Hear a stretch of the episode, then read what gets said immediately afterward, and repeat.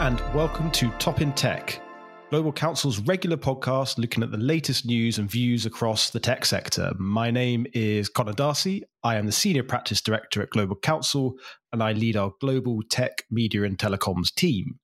This week, we're going to be looking at two things. The first is that big news in tech policy Elon Musk's acquisition of Twitter. It's everything that everyone in the tech sector is talking about. You can't move from the tech pages in newspapers and online without mentions and thorough analysis of it. However, we would argue that many have not made the link between what's happening in the acquisition acquisition of Twitter and the policy and regulatory environment and the consequences that there will be. So I'm delighted today that I'll be joined by Ugonma Nwankwo, senior associate in our DC office, to talk through these regulatory and political implications as we see it. But not only that, Ugonma will set this against the backdrop of the US midterm elections. And then the second half, we're going to go further afield than we have done to date.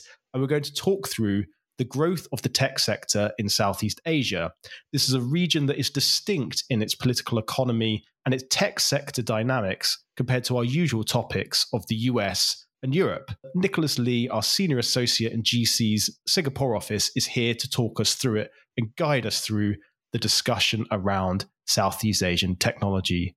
So, why don't we start, uh, Ugonma, on the US side of things? Although it's not quite a US issue as such, it's a sort of global issue given Twitter's footprint around the world. But that acquisition by Elon Musk of Twitter. But before we dive into the, the intricacies of that, I just want to start with what happened last week. We had the US midterms. Now we know at the time of recording, we don't have all the results in, but we have a pretty clear picture, I think, enough at least for us to have a discussion around it.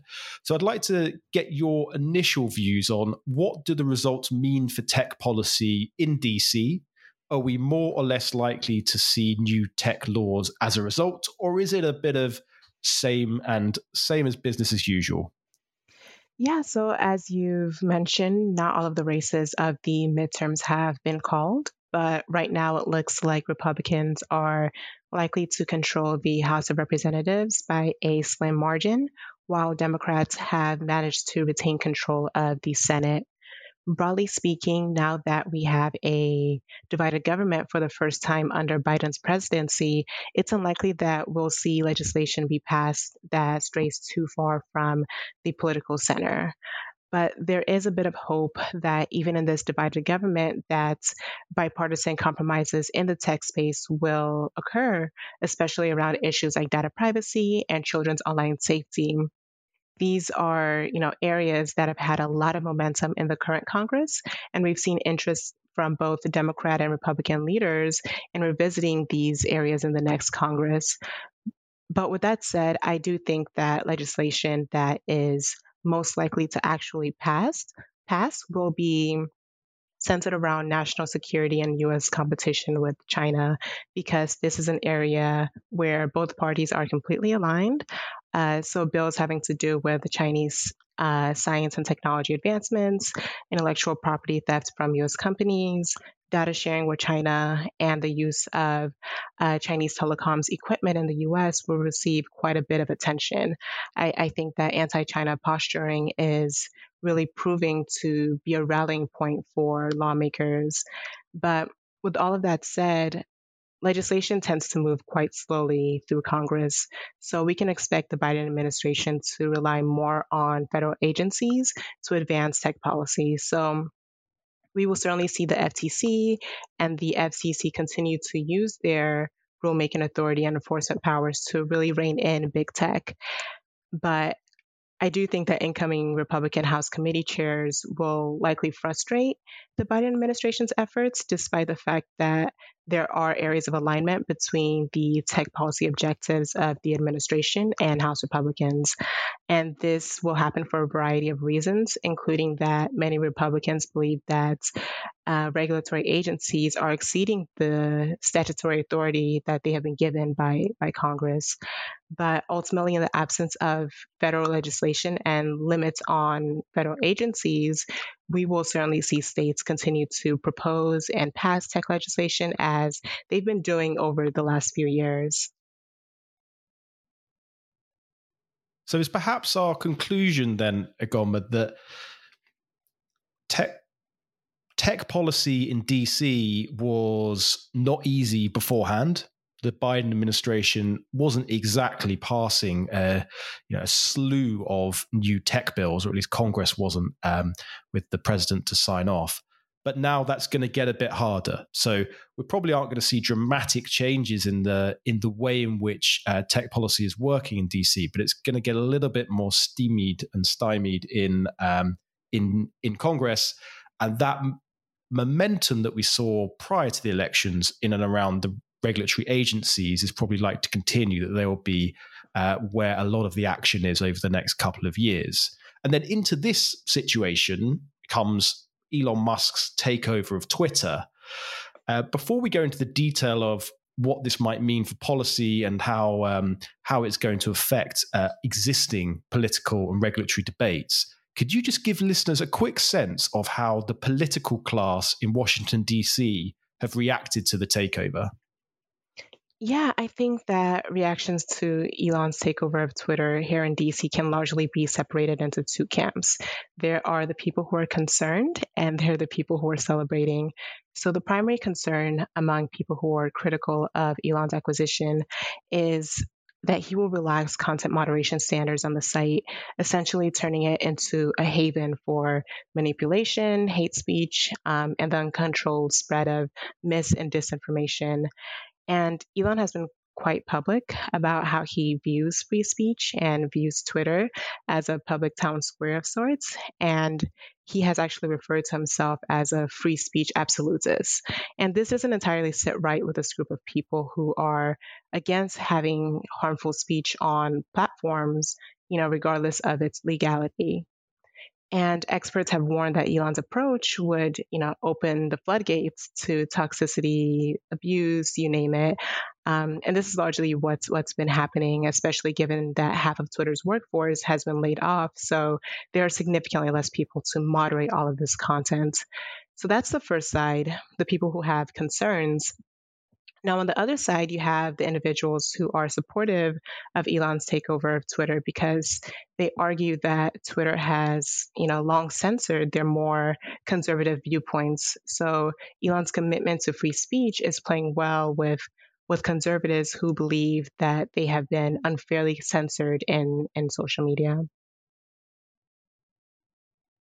So, if anything, Elon Musk's takeover of Twitter is going to further polarize sentiment. Uh, often, I would guess those people who are celebrating tend to fall more within the Republicans, and those who are concerned tend to fall more within Democrats. And him being aligned with that sort of free speech absolutist approach, which I suppose is more aligned with the Republican side of things, does rather politicize the debate uh, within Washington. So we have a lot of controversy, we have a lot of heated debate. But if we look at that point that you really majored on there around content moderation, we have this totemic uh, piece of legislation, Section 230, which barely a tech regulatory conversation in the US goes by without that being mentioned. Um, do you think that Elon Musk's takeover in any way affects where the Section 230 debate is, um, in the sense of is it, it could that accelerate reforms of Section 230, or is our understanding the same as before the takeover that any changes to Section 230, which ultimately uh, give limited liability exemptions for uh, online services, i.e., uh, Twitter isn't liable for what people say necessarily on uh, Twitter. Is that reform of that still a long way off? Yes. So I want to take um, a step back briefly. So, Section 230 of the Communications Decency Act, which effectively removes, you know, accountability for major online platforms such as Twitter from the rhetoric and material shared across their sites, is an issue that both parties don't like. Um, but they don't like it for very different reasons and have very different outcomes in mind. So Republicans want to scrap the Section 230 protections that social media platforms have, um, that social media platforms have enjoyed for years because they believe that it will help in addressing what they view as anti-conservative bias. Now, on the flip side, Democrats are concerned that social media companies are not adequately incentivized to actually do a good job when policing their platforms for things like disinformation. And given this context, um, as you've already alluded to, Conan, I think that Elon's handling of Twitter's content moderation policies could actually intensify divisions between Republicans who want more content kept up and Democrats who who want the opposite so there's going to be a lot of pressure on incoming committee chairs uh, to find common ground between Democrats and Republicans on Section 230. But I think that that's a very tall order. We could potentially see House Republicans try to remove legal protections for platforms when they take down um, constitutionally protected speech. But a bill with such a provision is unlikely to to pass the democratically controlled Senate. And even if it did, President Biden is is quite likely to veto it. So even though there's a lot of interest in reforming Section 230, realistic compromise probably isn't feasible for the incoming Congress. Now, what we are likely to see is both parties bring in Elon Musk for a congressional hearing. Democrats might try to hold a hearing on the company's efforts to combat misinformation and moderate harmful content, while Republicans might be interested in understanding Twitter's past practices, such as whether it censored posts from conservative politicians before um, the elections. And I think a lot of the um, tangible action on social 230 will ultimately happen in the courts. But this has already been in motion prior to Elon's acquisition of Twitter.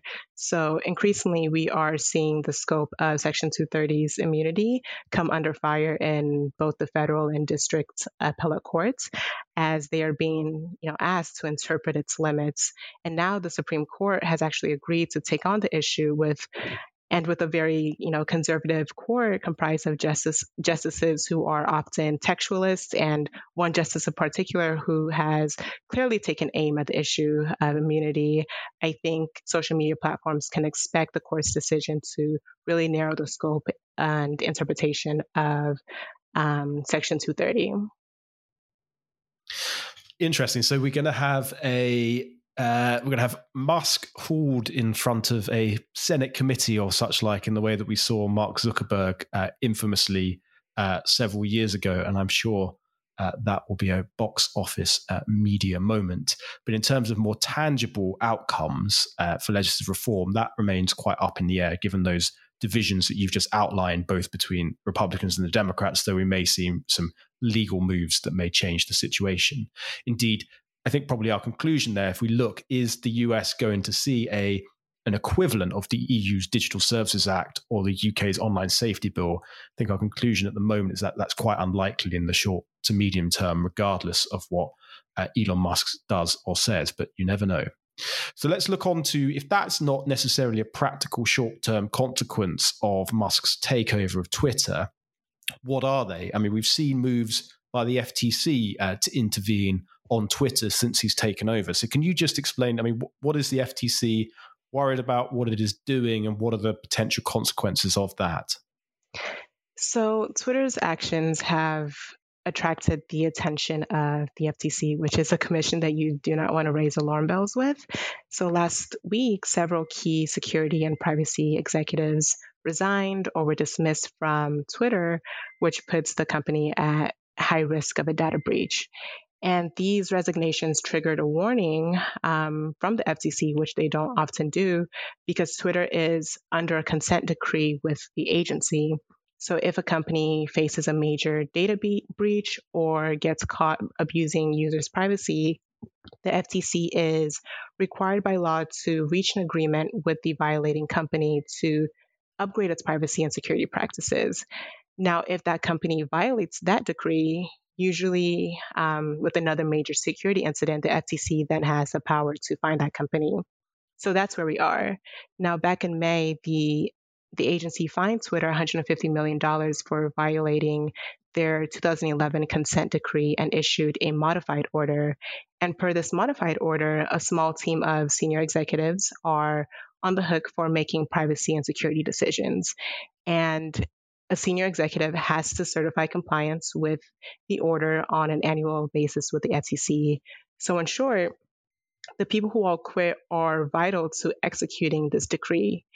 But also, per the modified order, the FTC can demand additional compliance reports, documents, and information from Twitter and can actually interview employees if those individuals agree to be interviewed.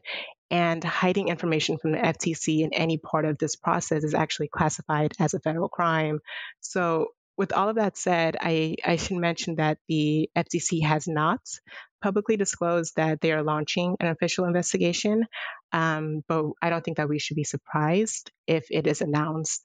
So things like privacy rulemaking can take the FTC a long time, years even, um, but they can move very quickly when it comes to enforcement. We saw that in September, FTC Chair Lina Khan told the Senate Judiciary Committee Subcommittee on Competition Policy, Antitrust, and Consumer Rights that the agency intended to tighten up its enforcement practices against companies that treat its orders as suggestions. So Twitter is at high risk of facing millions in fines and stricter limitations on how the company handles data, especially if they're rolling out new products without proper compliance checks. And this could have a massive effect on the company's ability to innovate, right? So it'll certainly be interesting to see how all of this plays out, given that Elon Musk is not one to bow down to regulation. He has a history of flaunting regulatory agencies, and you know he's explicitly said that he doesn't respect the SEC, for example, after he was fined 20 million for misleading Twitter investors. So I think that this represents a true test of the FTC's resolve in this area because Musk clearly believes that he is above the law. Yeah, so it's an interesting question, isn't it? The, what happens now in the compliance of a company like Twitter with the pre-existing regulatory frameworks which they have to adhere to, which this is a this is an example of that, uh, or others that are evolving and coming into force. So the Digital Services Act in the EU uh, has not been tested. Uh, we don't quite know how that will be enforced, and clearly uh, there will be some scope for appealing the decisions that are taken under that legislation. Likewise, the UK's online safety bill isn't even law yet. And you can imagine this situation whereby a much more bullish uh, social media company, led by a very bullish, outspoken CEO like Elon Musk, might look to test these frameworks and might look to challenge them in a way which probably up until this point, the rest of the sector uh, would have been uh, a little less combative, uh, at least overtly combative uh, in their approach, where the trend has tended to be to work more with regulators and to build better relations, whether that's in the US, uh, Europe, or other parts of the world. So we're interested to see how that that that plays out. Can we just look? We, we, we've sort of been progressively zooming in uh, to a more detailed conversation about what could or could not happen uh, with Musk and with Twitter and with their regulatory interactions. Can we just zoom back out and is there a broader implication here for the rest of the sector, for the rest of social media, or for the rest of sort of technology, consumer facing technology platforms? I mean, is it something just as basic as to say that Twitter is now the main target for tech regulation rather than, say, Meta, which was probably top of the pile up until the point that Musk took over Twitter? Or do you think there's some wider policy implications or debates that have been drawn out from Musk's takeover? Yeah, so I think that Twitter is front and center now because Elon's acquisition is still fairly recent and there have been so many major changes to the platform that, you know, are drawing attention. But I do think that once Elon finds his footing, if he ever does, we will see Twitter stop being the central focus. Uh, the company will still certainly be on the playing field because the next Congress is very interested in investigating the activities of big tech, but all of the heat won't solely be on them. But I do think that Elon's acquisition of Twitter raises a broader debate about ownership. There's now this question about whether it's okay for one private individual to own and make decisions about a platform that has a major impact on the speech and online safety of millions of people. I think that some could argue that Elon's acquisition um, can be interpreted in the same way as people buying newspaper companies in the sense that it's not quite profitable, but it is incredibly useful for influencing the political and social spheres should we let these tech billionaires be in charge of these so called online public squares? Or do we need to think about social media platforms in the same way that we think about ownership issues in more conventional media channels. So, for example, media integrity in conventional media channels is at risk when only a small number of companies and individuals control the media market. And it can be argued that the same thing is happening on social media platforms. Uh, such concentration in ownership can really cause dangers to media pluralism and, and diversity. Yeah, I, in the UK, for instance, you in the broadcasting sector, you'll have rules around fit and proper tests to make sure that the owners of a broadcaster are suitable uh, for running a broadcaster uh, within the UK. Um, there is a question, and it's one that hasn't really come out, as you say, that up until this point, because the sector is so new, so nascent, there hasn't really been debate about who should own and run these things because typically it has been the founders uh, who have tended to lead these these companies but that's obviously going to change and evolve. Previously when wealthy people wanted to gain further influence they tended to buy newspapers. I mean we've seen that as recently as jeff bezos buying uh, the washington post.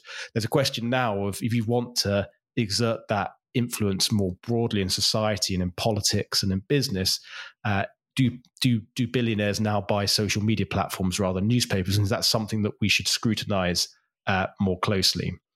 Well, thanks, Ugonma. Uh, that's been a great ride through where we think things stand in the US, but also more broadly around uh, the takeover of Twitter. And that's something obviously we're going to follow quite closely uh, over the coming months. I suspect should Elon Musk be hauled in front of uh, a congressional uh, hearing of some description, uh, we will be paying close attention, as will many of you listening today.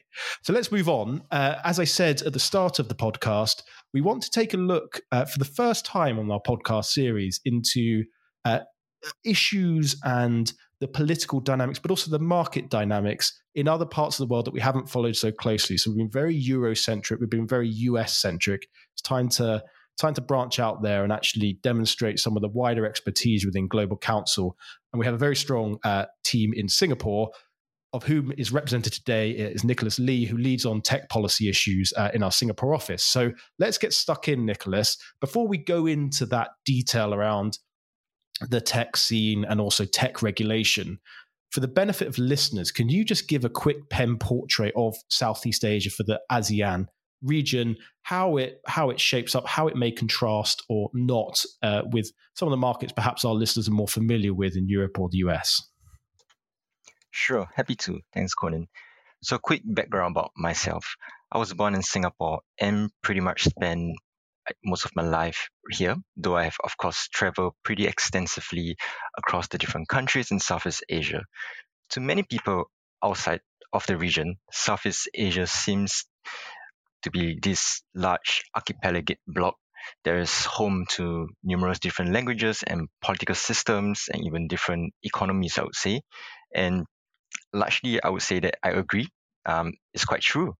Southeast Asia is home to about 700 million people, or about 8 to 9% of the world's population. 10 of the 11 countries in Southeast Asia is part of ASEAN, which stands for the Association of Southeast Asian Nations. It is a regional grouping that aims to promote economic and security cooperation among its members. And when people generally refer to Southeast Asia or, or ASEAN, they usually refer to um, ASEAN 6 or the top six countries in Southeast Asia, which collectively contribute to a large majority of the overall GDP in this region, or about 95%. Aside from Singapore, which is pretty much considered a developed market, the other markets in this region are pretty much classified as emerging markets. So when it comes to political system that also varies quite differently across the different countries. At one end of the spectrum, you have, I would say, Vietnam, which is run by the Vietnamese Communist Party. Um, on the far end, of course, you have um, the democracy-led political systems in Singapore, Malaysia, Indonesia. Somewhere I would say in the middle, you do have a country like Thailand, which at certain point in history is being run by the military through the military coup, and is also currently run by uh, the military-backed coalition party. And economy-wise, it also is quite drastic. For a country like Singapore, for example, the per capita income is around 70,000 US dollars. Whereas if you look at a country like Vietnam, that's closer to 4,000 US dollars. So it's a really big difference. So thanks, Nicholas. We've got a really sort of vivid picture there of a variety of economic situations. You have some very rich countries like Singapore, but also other markets like Vietnam that, that very much aren't. You have uh, you have sort of different ways in which those countries have their geography. There's lots of rural and isolated areas and different islands in a way that you don't really get in places like Europe uh, and the US to that extent. Um, and you have a whole range of different political systems there. Um, obviously, you have more autocratic systems like described in Vietnam, but we have a blending of and a variety of political systems uh, that are to certain different degrees democratic. So the situation is very different to what we normally are discussing here, where oh, when it's uh, predominantly talking about uh, Western uh, democracies. So it's a it's an extremely dynamic and fast growing region. But can you now take us into what does that look like for the Southeast Asian tech scene and how's that changed over the years? I mean, my automatic assumption in my ignorance here is that everywhere is sort of the same. We've grown used in Europe, at least, to US tech dominating all, and then in recent years, Chinese tech giving them a bit of competition at the margins. Um, I mean, to make a very glib point, given the ASEAN region is a bit closer to China, does that mean that it's a it's quite similar to what I've just described in Europe, but with a bit more of a Chinese tech flavor, or is there something altogether different? Right. So, I guess taking a step back first to observe how the region has changed from a tech perspective pre-COVID to post-COVID. So broadly, the pandemic has greatly shaped how the tech landscape evolved, and it has changed how consumer behaviors in the region um, has um, changed, where people started to adopt more digitalized solutions. And there is indeed this I would say step change in digital adoption and attitudes around openness to tech solutions and platforms. So, for example, pre COVID, about 30% of internet users um, uh, have, have used food delivery apps before. As of first half of 2022, that number is 81%. So from 30% jumping to 81%. So it's quite a huge jump um, in the past two years. And this and there is a similar trend for other verticals like ride hailing or even video on demand. So due to this pandemic, many users in the region have been driven online for the first time largely not because of choice, but because there's really a lack of other alternatives when you are pretty much stuck at home in pretty much stringent lockdown as compared to, of course, the West. Um, the lockdown here tend to be longer and harsher, I would say, right? And because of this, we have seen this large wave of tech companies that have benefited from this digitalization trend as I mentioned earlier, such as food delivery in the e-commerce space, as well as gaming platforms. And of course, you mentioned earlier the big global techs. Um, that's true. The more, I would say, traditional global heavyweights like Instagram, Netflix, or TikTok, they all have benefited and they continue to lead in their respective, I would say, niche on vertical. But on the other hand, there are also strong regional players um, in other different verticals that dominate. But fast forward to now, of course, things have pretty much, I would say, returned to um, pre-pandemic levels in terms of restrictions have mostly eased. If you look at data by Google Mobility, which tracks data related to places such as shopping centers, restaurants, and theaters, it has shown that people are in fact already heading out more than what they did during uh, before the pandemic. So overall, there's this pretty unique outcome in this region where there exists both Chinese-backed players backed by the likes of Tencent and Alibaba. So many of these Chinese-backed players have invested in, invested in e-payment, uh, e-wallets related startups, as well as even e-commerce businesses. And together with very regional players like Sea Group or even Grab, they are backed by more, I would say, Western uh, funds. So they are coexisting together with the big tech players like Facebook, WhatsApp, uh, Netflix. And as a result, it's, it's pretty much a very different landscape from what you see in Europe or China. So that's very interesting. I suspect uh, some European listeners will be feeling slightly envious about the way in which the region has managed to, within that mix of US and Chinese competition, that strong local players have managed to emerge and play a leading role in the development of the local tech sector, something we haven't quite seen in the same way uh, in Europe, where it's tended to be US players that have, have dominated the market. Let's go back to that in a second, but I just want to draw out a little bit more around this this sort of a region squeeze between China and the US, and obviously we have this whole tech decoupling uh, going on. Uh, most recently, we've seen, and Ugonma has been following this extremely closely as a view from the other perspective, Nicholas, around the restrictions that the US has imposed on semiconductor elements to uh, China. Um, the latest in a wave of uh, decoupling strains and tensions in tech relations between China and the US. How does that look in the ASEAN, Southeast Asian region, whatever we want to to, to label it?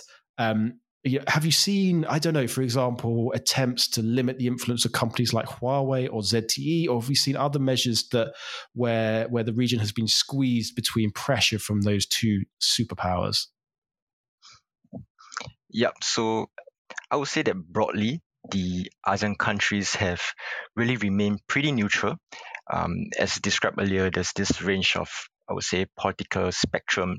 So there isn't particularly um, leaning one end onto the other end. And as a result, I would say that the region has pretty much been a net beneficiary of this decoupling between China and US and the rising tensions between both of these superpowers have in fact benefited ASEAN. So a bit of background, both of these superpowers are really important to the region. China is ASEAN's largest trading partner and the second largest source of foreign direct investment or FDI.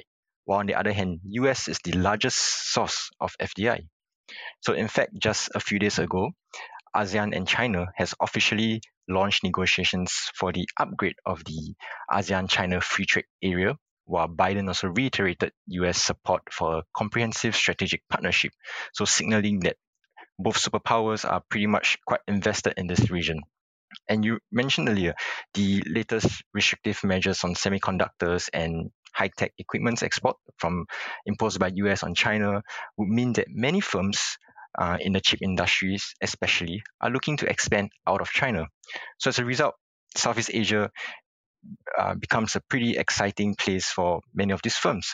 Countries like Thailand, Malaysia, Vietnam have benefited from supply chain um, disruptions, I would say, or rather uh, a realignment of supply chain where many of these semiconductor chip industry and high-tech manufacturers have set up production facilities in these countries.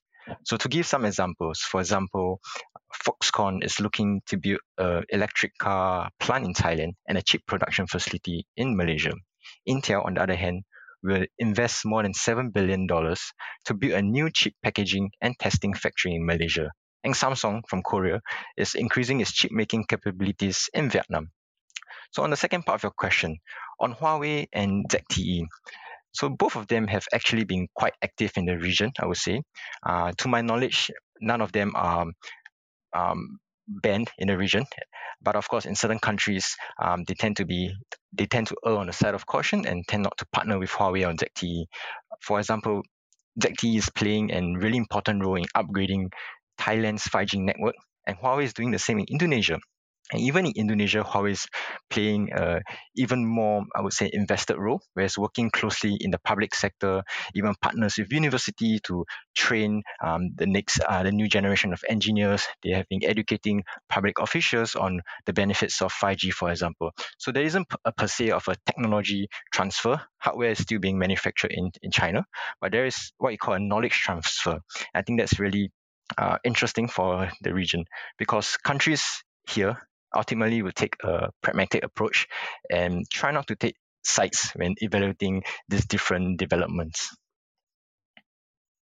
So it's interesting. I, I I was struck when you started speaking about most countries in the region taking a neutral approach. And I think there's a broader issue here about whether neutrality is sustainable. I'm not talking in a more defensive foreign policy way. I'm talking sort of tech uh, politics, geopolitics, but whether that neutrality is sustainable in the long term. And I think we will see with the tech uh, and the Trade and Tech Council, uh, which is meeting uh, in Washington between the EU and the US at the start of December, there's clearly increasing pressure from the US side to not only prompt Europe into more restrictions uh, towards China, but also to come up with a coordinated system between Europe and the US to pressure other com- countries around the world, uh, whether that's on the use of AI and Chinese AI, or whether that's around the use of Huawei and ZTE. So it's interesting to see whether that will play out and the extent to which um, the US, um, to a lesser extent, Europe might try to pressure the, the region around those sorts of issues. And likewise, will there be a Chinese counter reaction if suddenly half their supply chain decamps to Southeast Asia? I suspect uh, they won't be delighted. So, anyway, going back to that issue, broadly speaking, the region has benefited from decoupling. It's also just benefited generally from uh, being able to develop and sustain major local competitors in the tech sector over the past uh, past decade or so. Um, one thing that does strike me, though, as we as we talk about companies, say Grab or Sea Group or others who are very successful in the region, is that I don't see many many of them entering Europe, or I don't know if Ugonma has views, but whether they are many are entering the US market, they're not that visible. Uh, what, what's happening there? Are they are they expanding much internationally, or is their growth primarily within the Southeast Asian region? Sure. So, I mean, the short answer to that is their focus is still largely within Southeast Asia. Of course, Sea Group, um, through its e-commerce platform Shopee, has tried and tested its expansion to various markets in, in, Europe as well as Latam, but has since pulled back from many of these markets given um, the limited resource and given the correction in the overall tech landscape. But broadly, the economic opportunity and potential in the region is so huge and it still remains relatively underpenetrated. As such, many of these local regional type of tech platforms, tech startups, they, they want to focus in this region and they dedicate their time and effort towards the largest country in this region, which is Indonesia, where there are close to 300 million people, right? And they spend a lot of time to optimize their platforms and offering to cater to the locals in different markets. So many of these, I would say, consumer internet platforms, they are very labor intensive. Um, you, you require a large army of um, operation team to manage, for example, the merchants or the drivers or partners. You need to run the logistics operations. You need to ensure consumer satisfaction. You need to handle consumer complaints, for example. So it's very labor intensive. There's a very large um, operation driven type of uh, business, and they're generally not asset light and thus not easy to scale to markets like uh, Europe or US, right, where there are various other players in these different verticals or similar verticals as well. So many of these players they spend a lot of time to I would say hyper localize their offering in different markets. So it's not simply to just translate their app into a local language, but to really understand what are the, some of the differences and nuances in the local culture for example when it comes to marketing event you you invest in the correct marketing uh, campaign correct you, you use the for example, use the right local celebrities. Um, you un- you understand what uh, the culture nuances are. So many of them focus on really optimizing their platform to suit the locals here. But that being said, um, we have seen that um, historically there is a lack of pretty much asset light software type startup, the SaaS business in this region due to the low digital pe- penetration. But I've been seeing more and more of such of this startup lately, and I mean in the medium term, I mean after after the tech winter uh, has gone past, we could potentially see many of these new asset light companies looking to expand to US and or, or even into Europe. So perhaps we'll see these what are household names in Southeast Asia potentially becoming household names uh, in markets perhaps Ugonma and I are more familiar with in Europe and the US. But at the moment, sounds like what you're saying is that there is plenty of opportunity, particularly with such a young demographic across many of the markets uh, in Southeast Asia, not all, but but quite a few of them, uh, for those companies to continue expanding and a market opportunity they're they're doing quite well with at the moment, and then they will potentially turn to that more international expansion. Okay, so let's let's just finalize here. Have a final question, Nicholas, just on regulation. Um, clearly, as we've talked about, it's a very diverse region uh, with many different political systems and clearly many different regulatory systems. So it's going to be hard to hard to generalize here. But how, and how does this shape uh, the regulation of the tech sector? Presumably, the regulatory approach of a country like Vietnam is totally different to, say, someone like Singapore, a large democracy like Indonesia? You're right that the approach has been quite varied across the different markets and also largely driven by different priorities of different countries, I would say. So, very broadly, the pandemic led acceleration of digital adoption also meant that existing policies or regulations are generally not catered to these relatively new developments, right? So pre-COVID, the level of digital penetration or adoption is nowhere near the levels that you're seeing in, in Europe or US pre-COVID. So as a result, there wasn't uh, urgency to pretty much scrutinize the sector or int- introduce regulations or to, for example, protect workers or consumers, right? So if you look at Vietnam, for example, versus a country like Indonesia, in Vietnam, there's, I would say, less political gridlock due to the lack of a democracy. Priorities there are quite different. Information control is extremely vital to the Vietnamese Communist Party, and there's clearly an increased level of online activity by, by new users online and existing users that dedicate more of their time online. So, for example, it recently further tightened its restrictions on social media platforms, mandating that companies must remove misinformation or false news within 24 hours. It was previously 48 hours, which was already, I would say, quite a tight deadline, and they further reduced it to 24 hours um, on request lodged by the Vietnamese authorities. So, similarly, the definition used to define misinformation and false news are quite broad and uh, pretty elastic, I would say. And uh, if you look at its criminal code, it pretty much outlaws any anti state activities and anything deemed to undermine the party's monopoly on power. So if you look at Indonesia, uh, it's generally it has a much slower process for new regulations or new law. So for example, the Personal Data Protection Bill was only approved recently in September. This is after six years of, of debate and is pretty much the only the fifth country in Southeast Asia to have a specific legislation on personal data protection after Singapore, Malaysia, Thailand, and the Philippines. So it's quite difficult to believe that something as vital as personal data protection has only recently gained traction, with Thailand only starting to enforce it in June this year. However, from my observations, I do think that even for a country like Singapore, there seems to be a, I would say, overall trend towards policies that lean towards national security and social stability. So, for example, in Singapore, where I'm at, very recently, just a couple of days ago on November 9th, um, the parliament passed a law requiring social media sites to block harmful content within hours.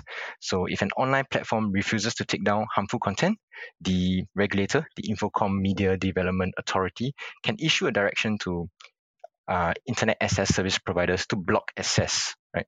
So, so in summary, um, there's many differences, but also quite similar in terms of trend converging towards national security, specifically with regards to, for example, content takedown policies. So, of course, broadly, the spirit of these policies are in line with comparable reforms in Europe and elsewhere globally in making companies responsible for their user safety. However, the proposed enforcement measures sometimes would go further than other jurisdictions. Yeah, so I think there's there's a as you say there's a lot of similarities there. So we've talked and we were talking about just before with Ugonma. Maybe it's not happening in the US, but certainly in the EU and the UK, there is this shift towards trying to reform laws or create new laws that would bring in content moderation rules. And that's clearly been replicated across uh, and pioneered in Southeast Asia as well. I think the issue there is the political systems and the emphasis on takedowns uh, is something that I suspect would need a lot more navigation from an international company in the region than perhaps their equivalents in in Europe, where um, where there'll be less pressure from governments to remove certain types of content. Certainly compared to somewhere uh, like Vietnam, where the political situation is is totally different. Likewise, interesting to hear that we have uh, some we have the growth of uh, data protection uh, legislation in the region. It's slow, but it's going ahead. Uh, and that is something that is obviously happening in Europe and other parts of the world as well. So we are seeing certain consistencies between Southeast Asia, both within the region, but also between the region and Europe, and to a lesser extent, perhaps uh, with the US. Um, so, look, we'll conclude there. Um, Nicholas, thank you very much. And Ugonma, uh, likewise. Uh, it's been a pleasure to take a tour both on the US uh, and the Southeast Asian uh, side of things. Um, as always, um, I just want to say to listeners on the line if you or your business or your investment are exposed to the trends that we've talked about, so I suppose on the first half of the podcast, we were talking about essentially content moderation and the regulation of big tech. Um, and in the second half, we talked about particular exposures uh, to burgeoning regulatory regimes in Southeast Asia. But please don't, just don't hesitate to get in touch. You can find the details uh, for Nick and for Ugonma uh, on our website, um, which is www.global-counsel, or you can find that via the links uh, in our podcast uh, notes. Um, next week, uh, well, sorry, not next week, in a couple of weeks' time, uh, we're going to have our next In Conversation episode, and we will have Elizabeth Denham, who is the former Information Commissioner of the UK, so one of the uh, foremost uh, leaders and thinkers around issues related to data protection and privacy. And uh, if you're interested in receiving and listening to our In Conversation episodes, please do make sure that you're subscribed to the Top in Tech podcast feed on either Apple Podcasts or Spotify. So thank you very much for joining and uh, look forward to future episodes. Goodbye.